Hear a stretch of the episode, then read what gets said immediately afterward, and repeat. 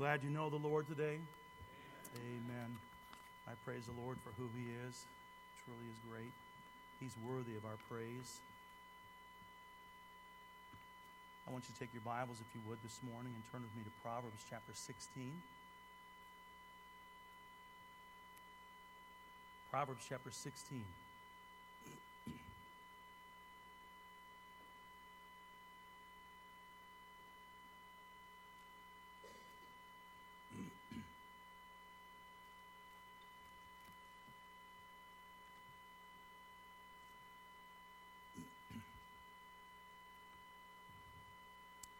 So good to see you all here this morning. Anybody have to use a GPS to get to church this morning? I don't see any hands raised. Yeah, you know it's easy around here, driving around. I don't use a GPS much around here at all. Unless I'm out visiting and I'm not sure where exactly the house is at, I might use it for that. But in a, as a, a norm, I don't use a GPS. I mean, if I'm traveling to Muskegon, I don't want to hear uh, the, the Siri or whatever voice assistant that you use say again and again and again, turn here, turn there. I know where I'm going. I don't need to have every single thing said I certainly, if I want to make a little detour, I don't want it to tell me to do a U turn, do a U turn, do a U. You all know what I'm talking about. And when I drive down to Grand Rapids, I don't need it either. I, I, I, while driving there, when I get to Grand Rapids, sometimes I'll use it for that. But there are places where I'm really thankful to have a GPS. I mean, amen. I mean, if I'm driving to Florida, I, am glad to have a GPS. That, that's a good GPS. You know, it tells me where to go and where not to go. I'm thankful for that. You know, there's when I go to Chicago, I'm really thankful for a, a GPS. You all know what I'm talking about. You get down in Chicago, you got all these turns, and you got this going this way, and you got that going this that way, and, and, and sometimes there's an accident, and your GPS. You ever had your GPS come up and say we suggest a detour, and you got to click yes to accept it, and then it goes around that. If you got a good GPS, it does that. But I mean, you, you, you hit yes, and then you detour around that, and you get to where you're going. I can tell you this, man, I really was thankful when I went out to Los Angeles that I had a GPS. Man, years ago, it, was it, actually, it was, um, I'm trying to remember what year it was. I think it was 2010. Yeah, it was 2010. Me and my wife went out to, we went out to California. We wanted to do interviews to hire a new youth pastor. And um, we got out there, and there was two different colleges I wanted to go to, and we flew into LAX. We got to LAX, we got our rental car, and we flew in in the middle of the day. That's your first mistake. Didn't know it then. We had to go to San Jose and had to get there in the middle of the day. And I'm not joking, this was in the afternoon. And we got our GPS out, and the GPS was telling us where to go, and it was trying to go as best it could and as fast as it could. And, it, and I'll tell you, I didn't have a clue where we were going. San Jose is way north of there. We are going to Golden State Baptist College to do interviews there, and then we we're going to go be, the next day after that, we were going to go down uh, to Lancaster to West Coast Baptist College. And so we went up there but on our way, man, I was so thankful for that GPS. Now, unfortunately, the GPS didn't save us a whole lot. We didn't get to our hotel room that night. We flew in in the afternoon. We didn't get to our hotel room in San Jose until about 4 o'clock the next morning. My first interview was 9 o'clock in the morning. It was a very short night, man, I'll tell you what. But I can't imagine not having a GPS. I say all of that to say this. In our life we live today, can you imagine not having a GPS? Some of you are like, I don't like those GPSs. Some of you can get it mixed up and you call it your GPA. I don't like your mighty GPA. My wife knows what I'm talking about. It was a joke from the past. But, you know, some people don't like that, like to pull out the old, you know, maps and stuff like that. Does anybody still use a map? Oh, we got some hands being raised. Okay, that's all right. That's all right. And that's all right to have a map. I really like the GPS. I like to say to them, hey, Siri, navigate to so and so. And then I throw that away and I get Google Maps out and use the real one. But, um, oh my goodness.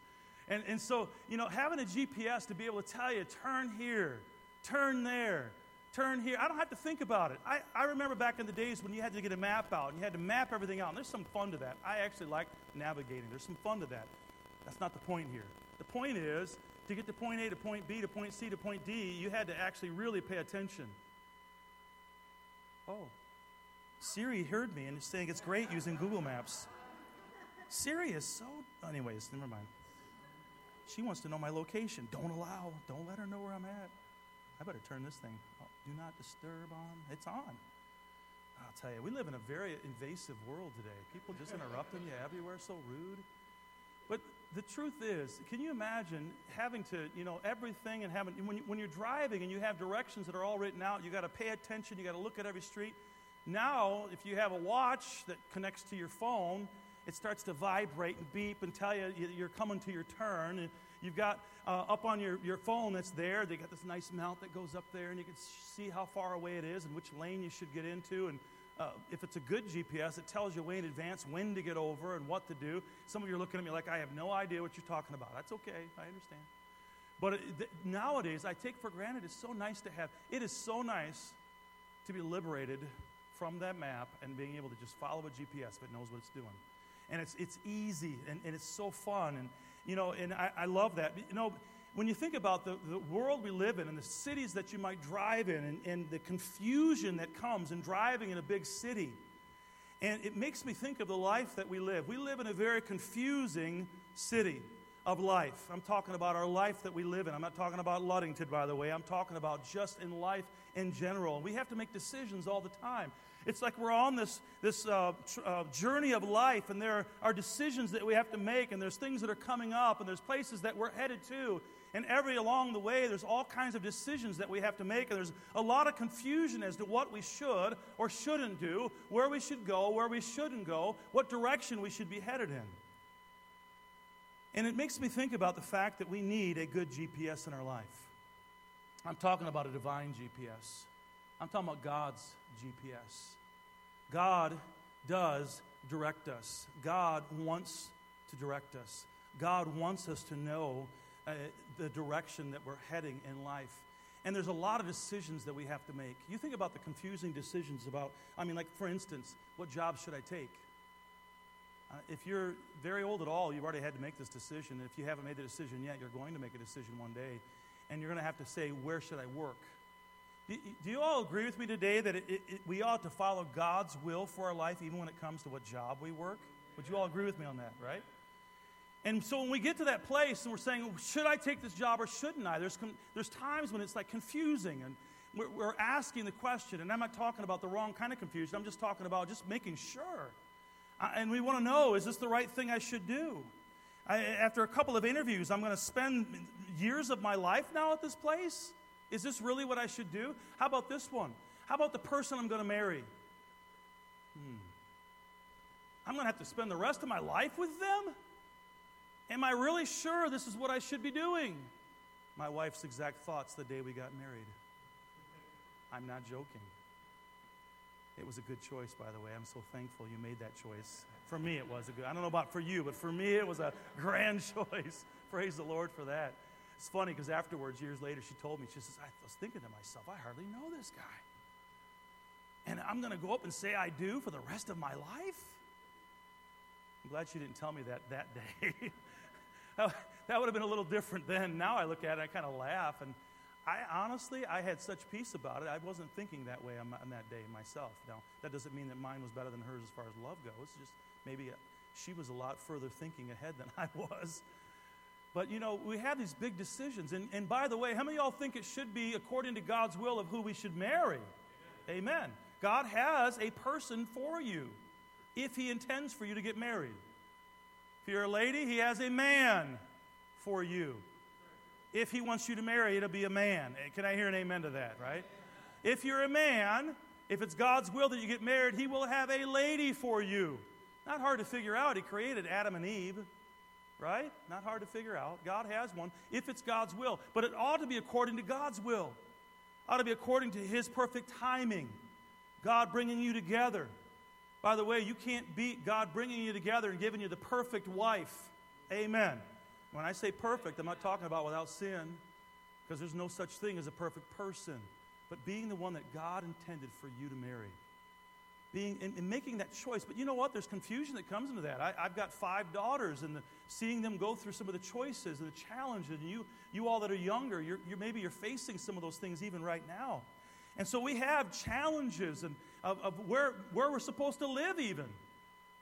I mean, I'm living in Scottville, Michigan. It, it was a big move from Ludington, Michigan.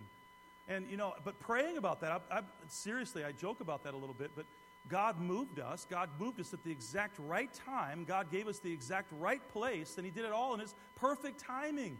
And I look back at it now and we, we saw how God answered prayer. But there's confusion that comes in. Is this the right property? Is this the right place? Is this how we should do it? Is this when? Looking at it now, I say, God is so good. Moving in right before inflation starts going up, the price of property goes crazy, and the cost of everything goes up, and the exact timing of all of it. And so, God being involved, and I'm just using that as an illustration, but how many of y'all think that you should be where God wants you to be, where you live? You ought to be God by God's direction. Amen. We all should be. And so, but praying, and so we need direction. It'd be nice if we had access to divine directions and we're able to get a hold of a, God's divine GPS. Wouldn't it be nice if you could buy that model? They don't sell it on eBay.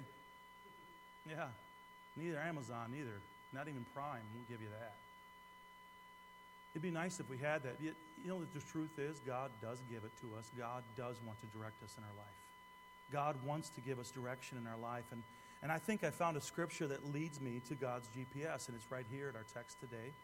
In Proverbs 16 and verse number 9, is going to be kind of our theme verse over the next couple of weeks as we think about the subject of, of, of God's divine GPS. And I want you to look at that verse if you would. Why don't you all just go ahead and stand up and we'll read one verse and have a word of prayer. Give you a chance to, to stand for the reading of God's word.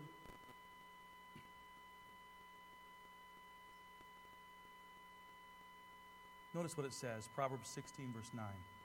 A man's heart deviseth his way, but the Lord directeth his steps.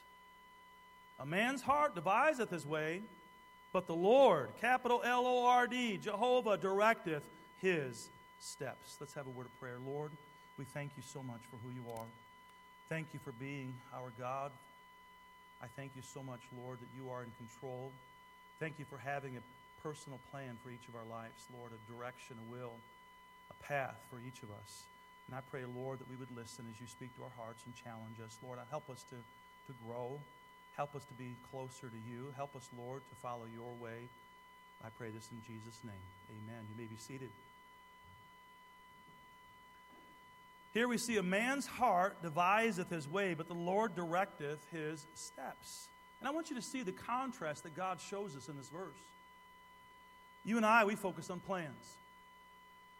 When I make a plan to go somewhere, I always make plans. I, I, go in detail on it. I'm one of those kind. I don't like just to show up and just do whatever.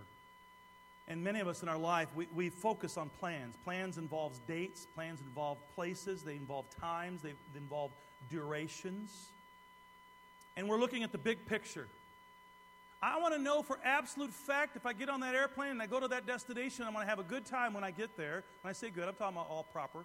I, I want to make sure there's not going to be any problems. I don't want to have to get there and find out the place I'm supposed to stay in is no longer available. I'm going to make every phone call. I'm going to nail it down. I want to see the big picture.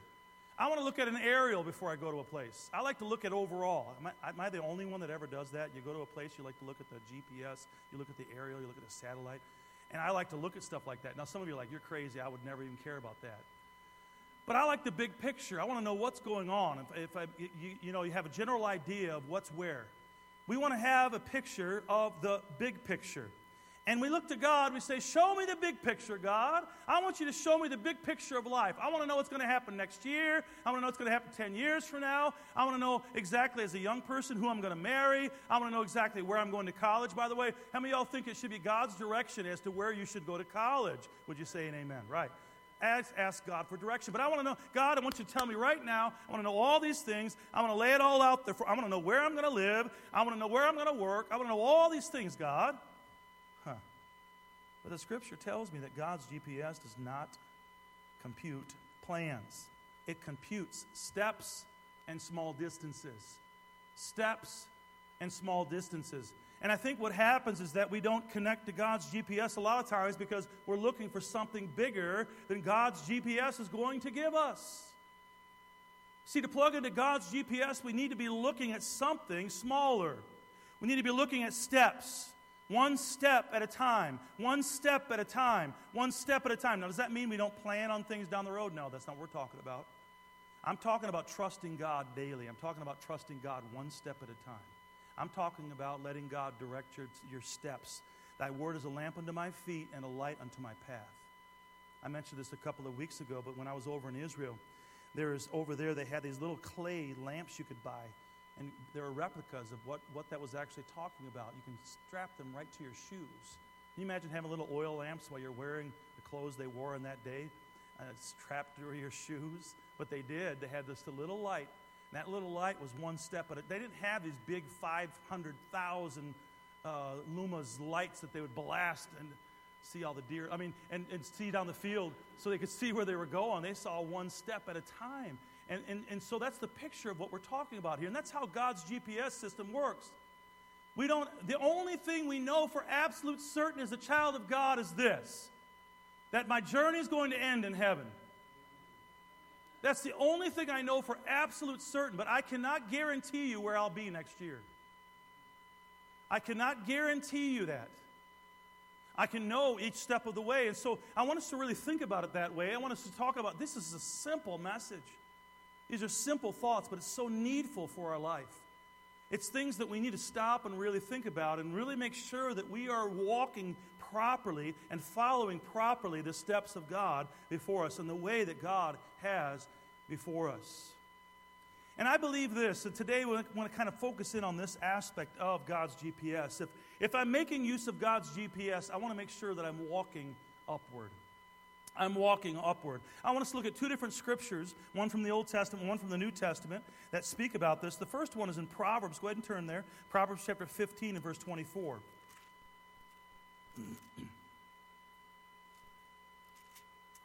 Proverbs 15, verse 24. Notice what it says The way of life is above or upward to the wise, that he may depart from hell beneath. That's what downward. The way of life is above, it's upward to the wise. The way, that word, their way, if you look in the, the, the, that actual Hebrew word, it can be interpreted as path or way. And both of them will work, all right? You'll understand what I'm talking about more in a minute. But the, the way of life is above to the wise that he may depart from hell beneath. And then in Philippians 3:14, I think many of you probably know this verse by heart. We'll go ahead and put it up on the screen. I press toward the mark for the prize of the high calling of God in Christ Jesus. The upward calling, the high, that's what it's talking about, upward. It's talking about focusing on up, focusing upward on the calling of God in Christ Jesus. And so I want to talk about this this morning. The first thing I want you to notice with me is this if I choose to follow God's GPS and the steps that He is asking me to take are upward steps, then I need to know that He is asking me, number one, to remove things from my life that hinder me from serving Christ. I have to remove things from my life that are hindering me from that way, from that path, from that upward path, from serving Christ. You know, Paul tells us in the scripture that we're just, uh, we just read here, that we just looked at, that, that he realized that God's GPS was telling him to take steps upward. I press toward the mark for the prize of the high calling, the upward calling of God in Christ Jesus. Paul tells us those upward steps are not easy steps either. In fact, he says that they are met with pressure. I press toward the mark for the prize of the high calling of God in Christ Jesus. There's going to be, he had to press through it. He had to work through it. It had to be something, yes, you could say he was pressing on, but hey, listen, if there's not any pressure coming back, then why would you have to press forward? He's talking about the fact that I'm pressing forward that way, but there's pressures that come back on him as a result of pushing forward and wanting to walk the, for that prize and, and for the, the, the high calling that God has put in his life. There's resistance, though, in his life. There's resistance in our life. As we're on this journey and as we're supposed to be following God and we're, we're wanting to, to follow God's will and way for our life, there's going to be resistance. There's going to be pushback against you. I, I picture in my mind the weatherman who is trying to walk forward in a hurricane to give us a picture of what he's up against. I picture a guy, I mean, he's just fighting. You ever seen guys on TV like this one? oh, my word. Sometimes I've seen guys do this and there's no wind at all, and they're just acting like they're, you know, they're.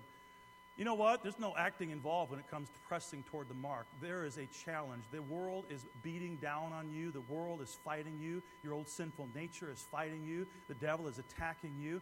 You're going to have to press toward the mark if you're going to do it. It's going to be something that requires effort. It's something that is going to be a challenge to you. And so we have to remove things that hinder us. There's going to be stuff that's going to attack us, but you know, sometimes we're our worst enemy. We allow those things in our life, we allow those pressures in our life. What Paul is saying here, it makes sense because if you're going to go upward, you're always going to be met with resistance. But if you are to advance upward, you must get rid of those things. You have to get rid of those things that hinder you. Look back at, go, go if you would, at Philippians chapter 3. Look at it if you would. A little earlier in the chapter, listen to what he says. Look at chapter 3 of Philippians, verse number 7.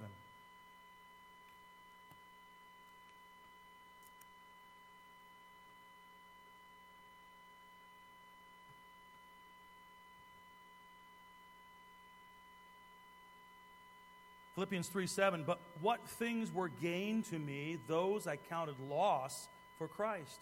Yea, doubtless, and I count all things but loss for the excellency of the knowledge of Christ Jesus my Lord, for whom I have suffered the loss of all things, and do count them but dung, that I may win Christ. He's saying, I had to take those things that seemed at the time to be valuable, things that were all these wonderful things that the world had to offer. I had to count them as loss, get rid of those things, count them as garbage, count them as refuse, count them as something that stinks, get rid of it, and that I may win Christ, that I may follow Christ. I'm pressing toward the mark, he later says. You know, Jesus described the upward steps a little bit differently. And in Mark chapter 8, verse 34, listen to what he said. And when he had called the people unto him with his disciples also, he said unto them, Whosoever will come after me, let him deny himself and take up his cross and follow me. For whosoever will save his life shall lose it, but whosoever shall lose his life for my sake and the gospel's, the same shall save it. He's saying that to, to, to gain your life, you've got to lose your life. You've got to get rid of the old man. You've got to get rid of the things of this world. You have to live for God. You have to follow after me. He says that he, he called the people unto them and the disciples. He said, Whosoever will come after me, let him deny himself. It's a choice we have to make of denying ourselves, removing the things from my life that hinder me from serving Christ. If I'm going to have that upward walk, I've got to get him out of my life. Do you realize that God might be desiring that someone in this room today move upward in their Christian walk? Is God speaking to your heart? Ah, God's not talking to me. Would you let God speak to your heart? Let me put the question a little bit differently. Do you think that God wants you to move upward in your walk?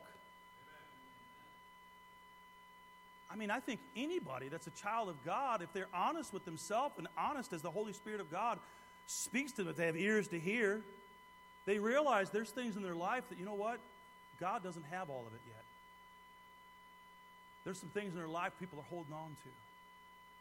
And even if they're not, you can say, you know what? There's room in my life to grow closer to the Lord. I don't think we, any one of us are ever. That's why the Apostle Paul didn't say, I've achieved the goal. No, he says, I press toward the mark. It's a continual thing. It's never going to end in this life until we take that last breath or until that trumpet sounds. We're pressing toward the mark. And if we would desire, if we want to grow upward, listen, it might be that you're on a spiritual plateau for some time, and God is saying you today, I want you to grow upward. I want you to get closer to me. But you know what that means? That means that we've got to find out those things or thing in our life that is hindering us from moving forward and get rid of it. What is it in your life? What are the things in your life that are keeping you from moving forward?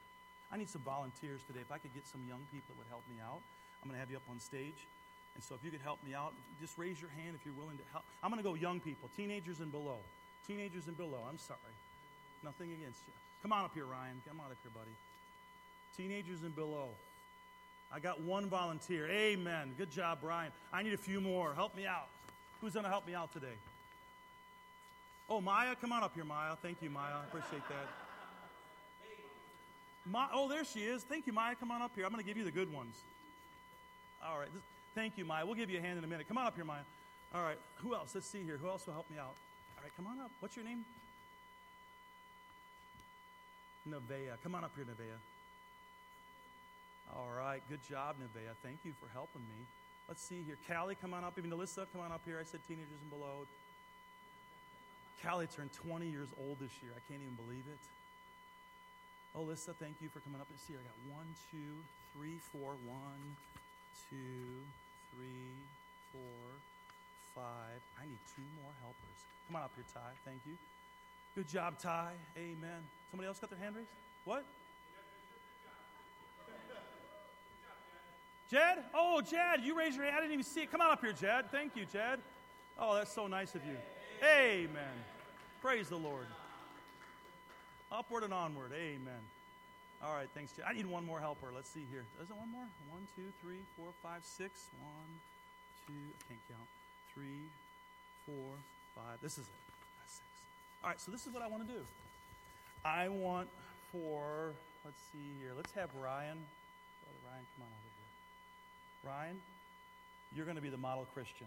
He looks like the model Christian, doesn't he? I mean, look at this good looking young man, dressed so sharp.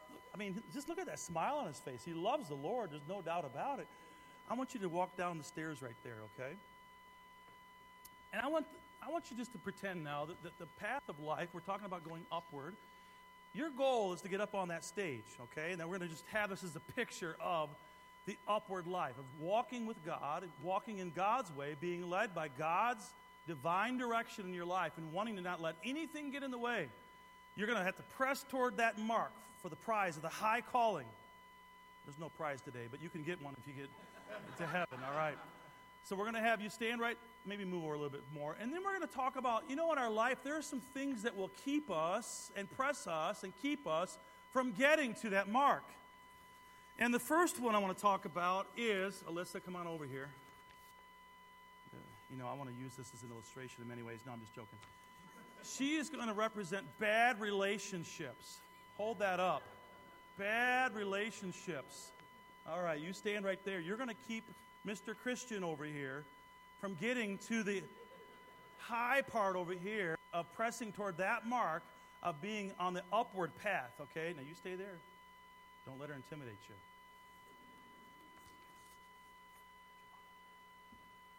You are going to represent this one. Let's hold that up high. Let everybody see it. Being too busy for God. Too busy for God. Can you ever get so busy that you're so busy and too busy for God? Yep, absolutely. All right. Come on over here, Ty. Got your hands in your pockets. Good job acting this out. Hold that up. Slothfulness. Slothfulness. Good job, Ty. I'll pay you later. You did such a good job with that. Jed, come on over here. This is a good one. You're, you're going to represent depending on your own strength. Yeah, he looks pretty strong. Get on over here. All right. And then, last but not least, the worst of them all the one that covers everything else, the one that might represent the devil himself. No, I'm just joking about that. Sin. Oh, come on over here. All right, now, in our life, we're going to have things that are trying to keep us from the upward walk. And I know this is very simplistic, but you know what? I like simple. How many of y'all like simple? Amen. I need simple, just like simple GPS. Tell me which way to turn, when to do it. I'd be happy as could be.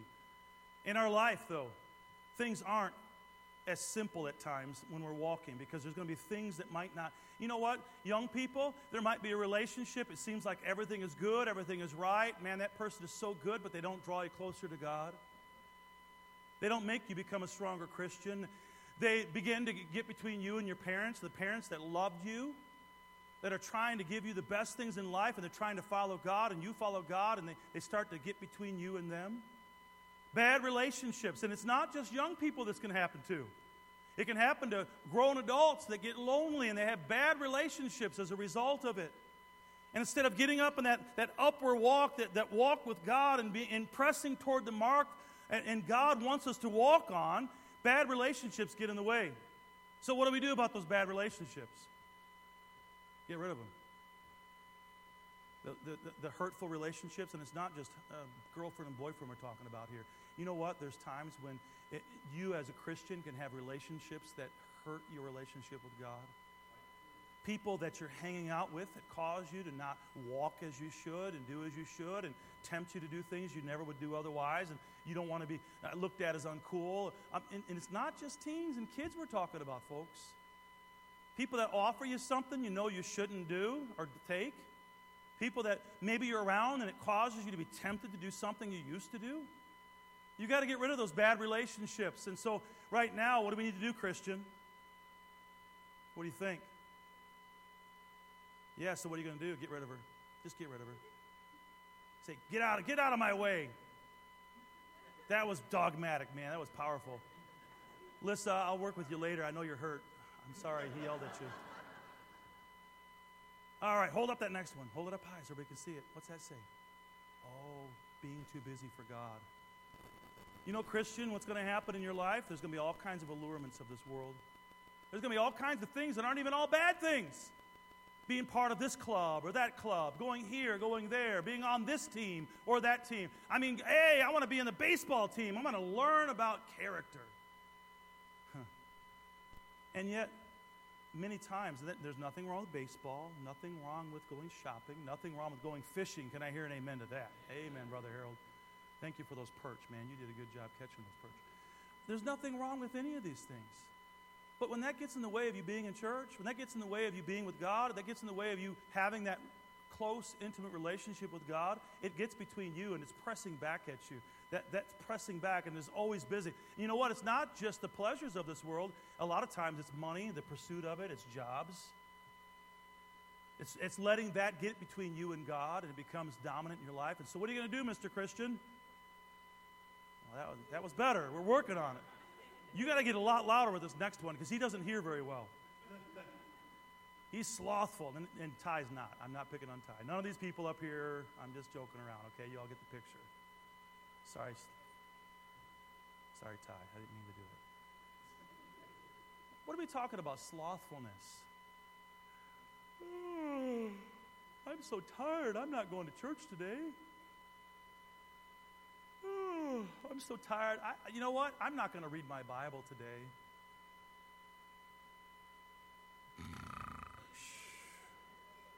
That's your prayer life. you all know what I'm talking about, right? Slothful.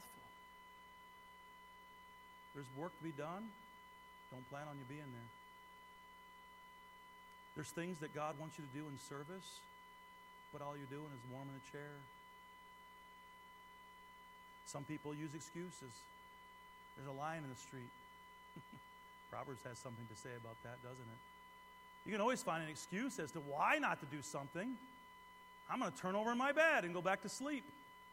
Slothfulness. That'll kill you. I'll tell you what, you'll be sad at the end of your life full of regrets that you never did anything significant for God. You'll be sorry. So, what are you going to do, Mr. Christian?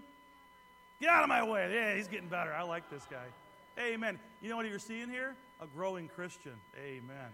Amen. Hmm. This is a big one. Dependent on your own. Show us some muscles, man. that was that was so bad. I'll give you one more chance, and we'll, we'll judge you by that. No muscles? Come on, man. Show me some muscles. Oh. You got to watch those quiet ones. There's a lot of strength there, but we just don't see it, but it's there. You know what? the truth is, there's a lot of times that we think we can handle it. I got it, God. Don't need your help. I'm good. I hate that phrase. I'm good. I know it's a phrase, and I understand it now. Man, when I first started hearing it, I'm like, what? There's none righteous, no, not one. I had to grow up as a dad, too. but you know, the truth is, there's a lot of Christians that think that exact phrase when it comes to God. I'm good. Don't need you today, God. I'm, hey, everything's fine. I got a job.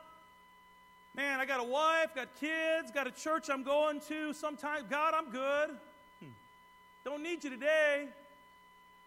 Till that trial comes. The problem is when that trial comes, oftentimes Christians don't handle it the right way because they're, they're relying on their own strength even still. Last place they're ever going to look is up. God, I'm good. I'm fine. Hey, I, will marry who I want to marry. I don't need your help on this one. My parents tried to help me. I certainly don't want your help. Hmm. Job? God, I'm fine. I, you know what? I am so talented. By the way, where do you get your talent from? Your, your abilities from? And if you're marrying a, you know, somebody your beautiful looks from, I'm just saying. From God. We can't rely on our own strength. You got to get that out of the way. That's something that's going to get between you and being what God wants you to be. You need to be completely dependent 100% upon God. And so, what are you going to say, Mr. Christian? Get out of my way. I'm trusting God. Amen. Thank you. And then there's this one sin. Of course, these other ones could be sin as well, but you know what? Being on the baseball team isn't necessarily sin. It's when that takes the place of where you should be, if it does. And I'm using that as an illustration. Going shopping isn't necessarily a sin unless you're going shopping and, and, and not spending money the way you should or not being where you should, and neglecting your home, neglecting your family. And you could, you could fill in the blank for any of those things. But there's sin that goes around for a lot of different things. As a man thinketh in his heart, so is he. Things that we allow for us, that sin that so easily besets us. And that, you know what? That's a universal thing. Everybody's got one. There's something in your life that besets you. It's a, and it's something that the devil knows how to use. You know, the devil's not omnipresent. Who's omnipresent? God is. The devil's not. But you know who's with you every time you sin? Your old sinful nature. That's why we got to die to ourselves. We have to die to ourselves. We have to be crucified with Christ daily. It's an ongoing process. We have to do it again and again and again and again. And this thing in sin in our life, we have to get rid of it every day if we're going to press toward the mark. We have to get rid of it every day if we're going to walk on that upward walk and we're going to be on that narrow walk, that path if we're going to do what God wants us to do. We've got to get sin out of our life. So, what are you going to say, Mr. Christian? Get out of my way. Amen. Come on up here, buddy. They're out of your way. Where you going? Where you headed? Give them a hand. Amen. Good job, buddy. All right, you may be seated. You know, for you in your life, it might be a relationship. It might be with somebody who's not a Christian. It might be things that you own that are keeping you so busy and the things begin to own you. It might be the th- there's things in your life that have got between you and God. It might be an addiction, something you're addicted to. It could be the wrong kind of music. It could be the wrong kind of things you're putting in your mouth. It, things that you're addicted to, things that you're listening to. There might be an addiction that, that's got a hold of you. And if you'll ask God, if you'll ask the Holy Spirit, He'll tell you what's hindering your walk. If you'll be honest with Him and you say, God, I want to know what's between me and you. God, I want to be on that upward walk. God, I want to be led by your Holy Spirit. God, I want to be one step at a time. I want to walk your way. I want to be led by you. God, would you show me today? Is there anything between me and you? Are you willing?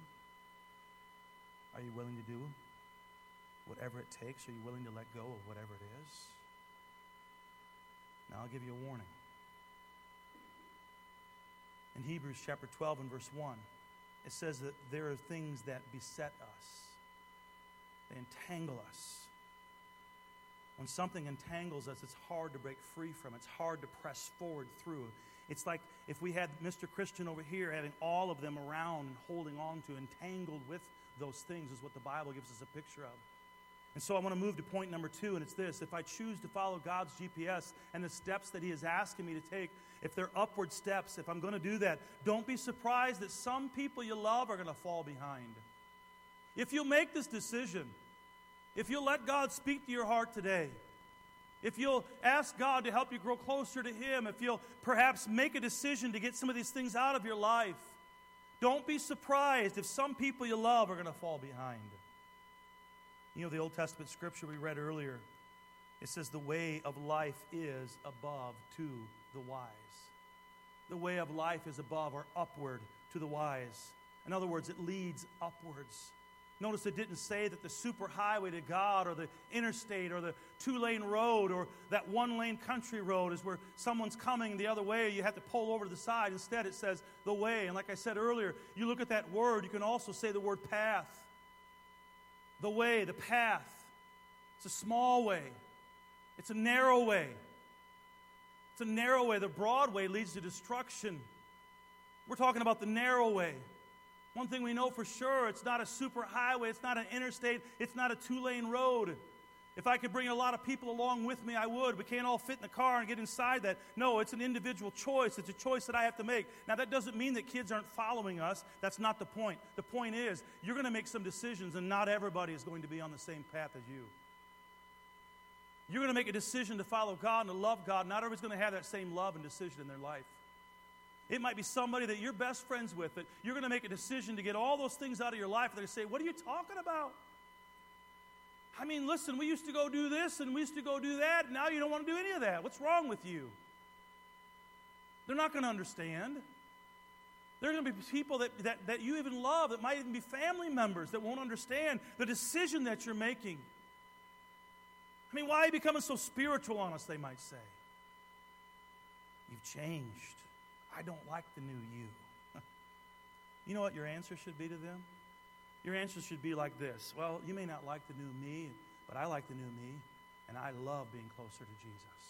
That ought to be the response. You don't like the new me? Well, I like it because I'm closer to Jesus. That ought to be what drives us. That ought to be our desire. And so understand this some people you love will fall behind. And then, thirdly and lastly, if you choose to follow God's GPS and the steps that, is, that He's asking you to make for those upward steps, let me give you two key things to know if you're taking those upward steps. Two things, just very quickly. Number one, consider how you pray. You want to know whether you're taking those upward steps? Look at how you pray. Do you pray to try to bend the will of God? Do you try to tell God what you want in your life? Do you want to know if you are taking upward steps? Listen to what you're praying. Are you always praying about me, me, me? I need this, I want that. Then probably you're not taking those upward steps. Or are your prayers about wanting to be closer to Jesus? Are your prayers about those who are lost? Are you praying for those lost in our community, those that are lost, even perhaps that even you know in your life? Is this your prayer, God? What do I need to do to make my church better? Do you pray that way? Do you pray, God, I, am going to the Lighthouse Baptist Church. I'm part of that church. What, God, what can I do in my life that'll make the church better, that'll be more effective in seeing more people come to know Christ, to be more effective in seeing more people have, have their life uh, brought back and, and healed and, and built up, and young people being strengthened, and souls being saved, and, and families being built. And, and God, how can you use me? Young person, God, how can I be part of my youth group and see it, see it used for your glory? God, how can my family be closer to you? When was the last time your prayer included a phrase like this? God, not my will, but your will. Lord, whatever you say. Lord, I'm willing to do it. Lord, I want to submit my will to your will. Lord, I want to be obedient to you. Two keys to know whether you're on the upward steps is number one, consider your prayer. Number two, consider how you respond to spiritual correction from God. How do you respond when God corrects you? How do you respond when the Spirit of God is pricking your heart, when the Holy Spirit of God is speaking to you? How do you respond when the preaching of God's Word speaks to your heart? How do you respond when the reading of God's Word speaks to your heart? How do you respond, young man, when mom or dad corrects you, young lady? How do you respond? In Proverbs chapter 9, verse 8, it says this Reprove not a scorner, lest he hate thee. Rebuke a wise man, and he will love thee. Give instruction to a wise man, and he will be yet wiser. Teach a just man, and he will increase in learning. How do you respond to correction?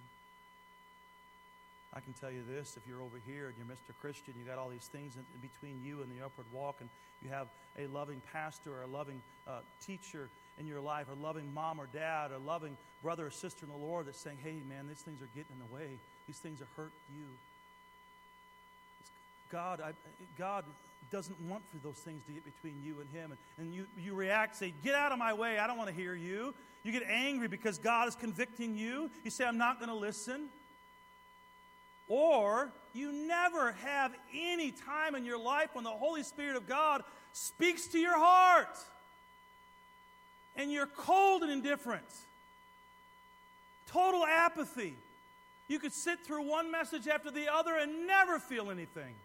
You could open up the Word of God and you'll try reading till you fall asleep and nothing ever speaks to your heart. You never hear anything. You know what that means, don't you? You're superhuman and absolute perfect. No. What that means is you have quenched and grieved the Holy Spirit of God. You have gotten so hard and indifferent and cold that God's not even speaking to you like He once did. When was the last time you came to an old fashioned altar? There used to be a day in this church when this altar was full. Used to be. It's hard. Hard. Why isn't God moving anymore? Why isn't it? God speaking to hearts. Is it the preacher? Is it the Word of God? What is it? Is it the room? When we were over there, we had people at the altar every service. What's changed? Am I being wrong when I say this? When's the last time God spoke to your heart? Are we all perfect? Now, obviously, what I'm saying today is not so I get somebody at the altar this morning. What I'm saying today is because I don't understand. I don't understand how we can sit through a message and the Word of God is preached and the Holy Spirit of God is spoken to my heart and I share my heart and yet people stay the same. And there's times in my life that I look back and I say, Oh, I'm cold and indifferent. God, speak to my. Don't ever stop talking to me, God. And I will tell you this I'm not one standing up here perfect, there's no doubt. I need to pray more. I need to pray for you more. But I don't understand. I don't understand how the, the days in the past that more people, and I'm not just talking about Lighthouse Baptist Church, I'm talking about as a people, God's people. What's changed? It's the same Holy Spirit, it's the same Word of God. The message is the same. What's changed? Now, some today will get angry about what I'm saying. Is it truth? Or isn't it? Is it truth or isn't it?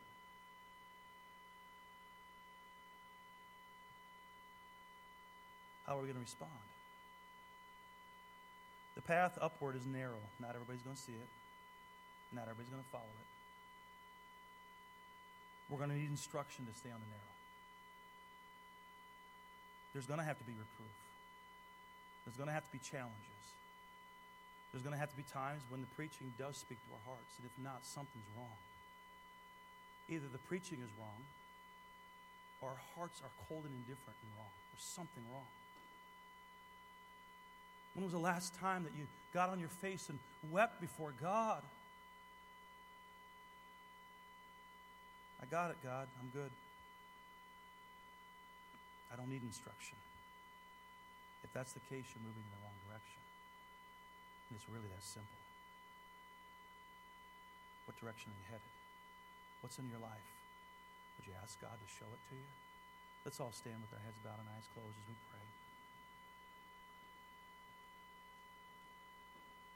Lord, I pray that you'd speak to our hearts, that we'd listen.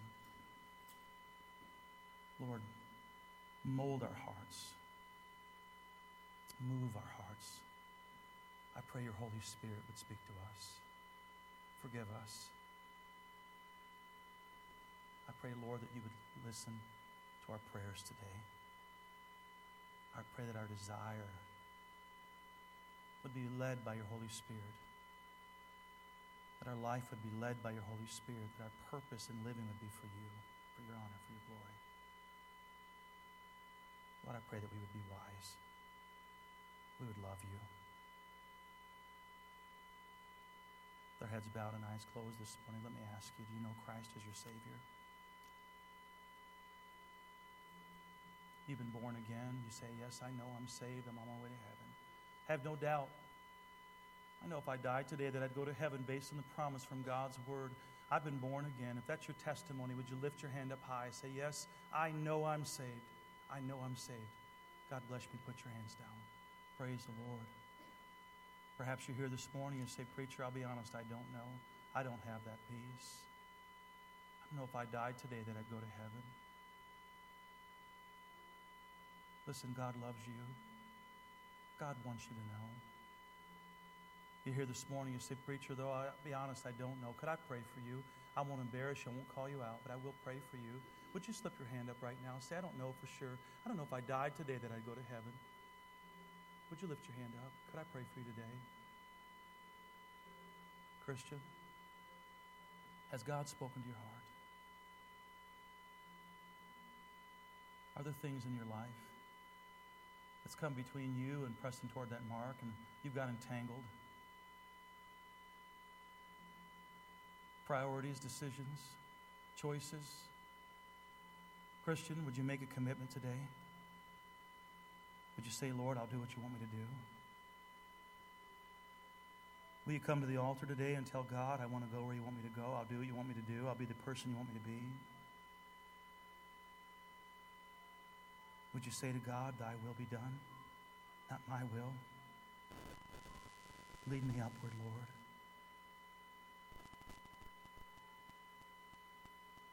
Has God spoken to your heart? Lord, I pray that you'd move our hearts. May we hear your Holy Spirit.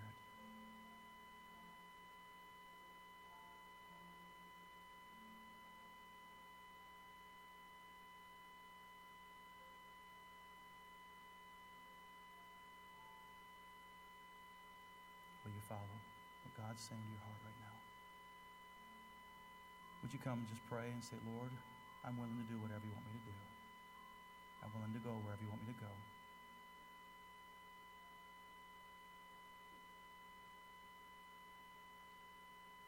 Heads are bowed, eyes are closed. I invite you.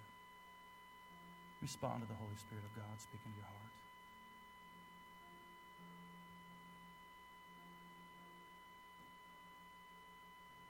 Lord, I need you. Would you come and ask him for his help?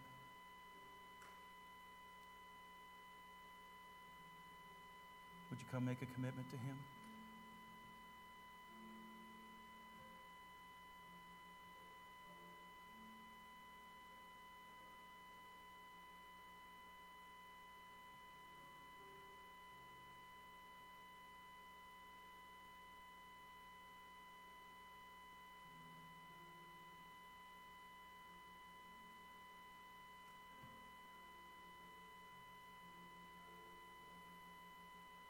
Heads are bowed, eyes are closed. Christians praying.